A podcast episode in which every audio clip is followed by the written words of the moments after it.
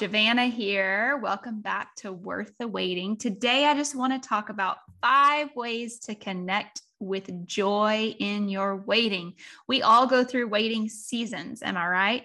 And so, here are five things that have helped me in my waiting season. This includes my waiting on a mate season and baby journey season. Um, and so the first one is Thanksgiving and having a thankful heart and that comes through prayer. In First thessalonians 5 16 through 18 it says rejoice always pray continually give thanks in all circumstances for this is god's will for you in jesus christ.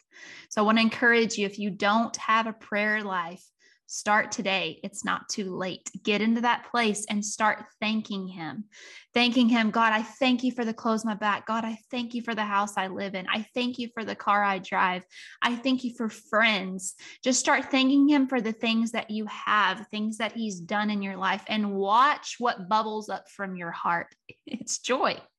And it's amazing how something so simple can create that place for joy. So I want to encourage you to do that. The second thing would be worship. Psalm 71 8 says, My mouth is filled with your praise, declaring your splendor all day long. Turn on some worship music. Some of my favorite artists are Misty Edwards, Jon Thurlow, um, Upper Room Music, Bethel Music. Like there's so much out there now, Bethany Dillon, um, Shane and Shane, there's just so many different avenues of worship that we can um, sit and glean from. And they, a lot of them even are singing the word of God. And so, watch what happens even in that. When you worship, joy comes forth. Thanksgiving even comes forth from, from that. So, you can even partner those and sit and pray and give thanksgiving while you have worship music going on. Also, the third thing, the Bible. Get into God's word. John 8:32 says, "And you will know the truth, and the truth will set you free." So I just bless you with that today. Find a verse. You can start in the Psalms. You can start in uh, John verse uh, chapters 14 through 17. Intimacy with Jesus and the Father. And you can, I would start there, or even Song of Solomon. Those are my three places, go tos that if I don't know where to start, start and open up Psalm 1, open up Song of Solomon 1, open up John 14. Like those things will get the truth in your heart and in your mind, and it will set you free. And then again, bring you to that place of joy.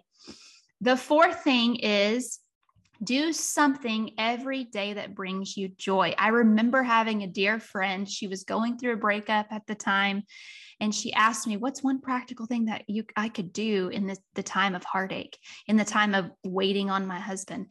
And i told her do something that brings you jo- joy every day. So wake up and ask the lord what's something? Is it painting? Is it writing in the in a journal? Is it exercising? Is it going to a coffee shop and getting the your favorite cup of coffee is it writing some music? Like there's so many things you can do. However, he's the Lord's gifted you. Do that thing that makes you or creates that place of joy. And then the fifth thing is community hangouts with friends and family. So don't stay in your back cave. Get out, do something, find the, the most joyous friend you have, the one that carries joy all over her, and go sit with her and just ask her how her day, day is going. Connect with her. In Matthew 18, verse 20, it says, For where two or three are gathered in my name, there I am with them.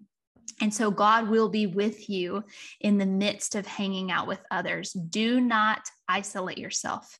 If anything, through all of the COVID season and all of the seasons we've been in, we've learned that isolation has not brought about healthy environments. We see a lot of mental health things going on these days. And so I just want to encourage you to really connect with others. So I'm going to say these five things quickly again. It's number one, Thanksgiving and prayer, two, worship, three, read your Bible, four, do something that brings you joy, and five, connect with community, friends, or family. I hope this blesses you, encourages you today, and I hope it brings you life. Hey guys, thank you for tuning in today. If you will, go and subscribe to this channel, like this, leave a comment, push the notification bell. And if you're on podcast, leave a written review, subscribe to the channel, share it with anyone you know that needs encouragement in their waiting, and I'll see you again soon.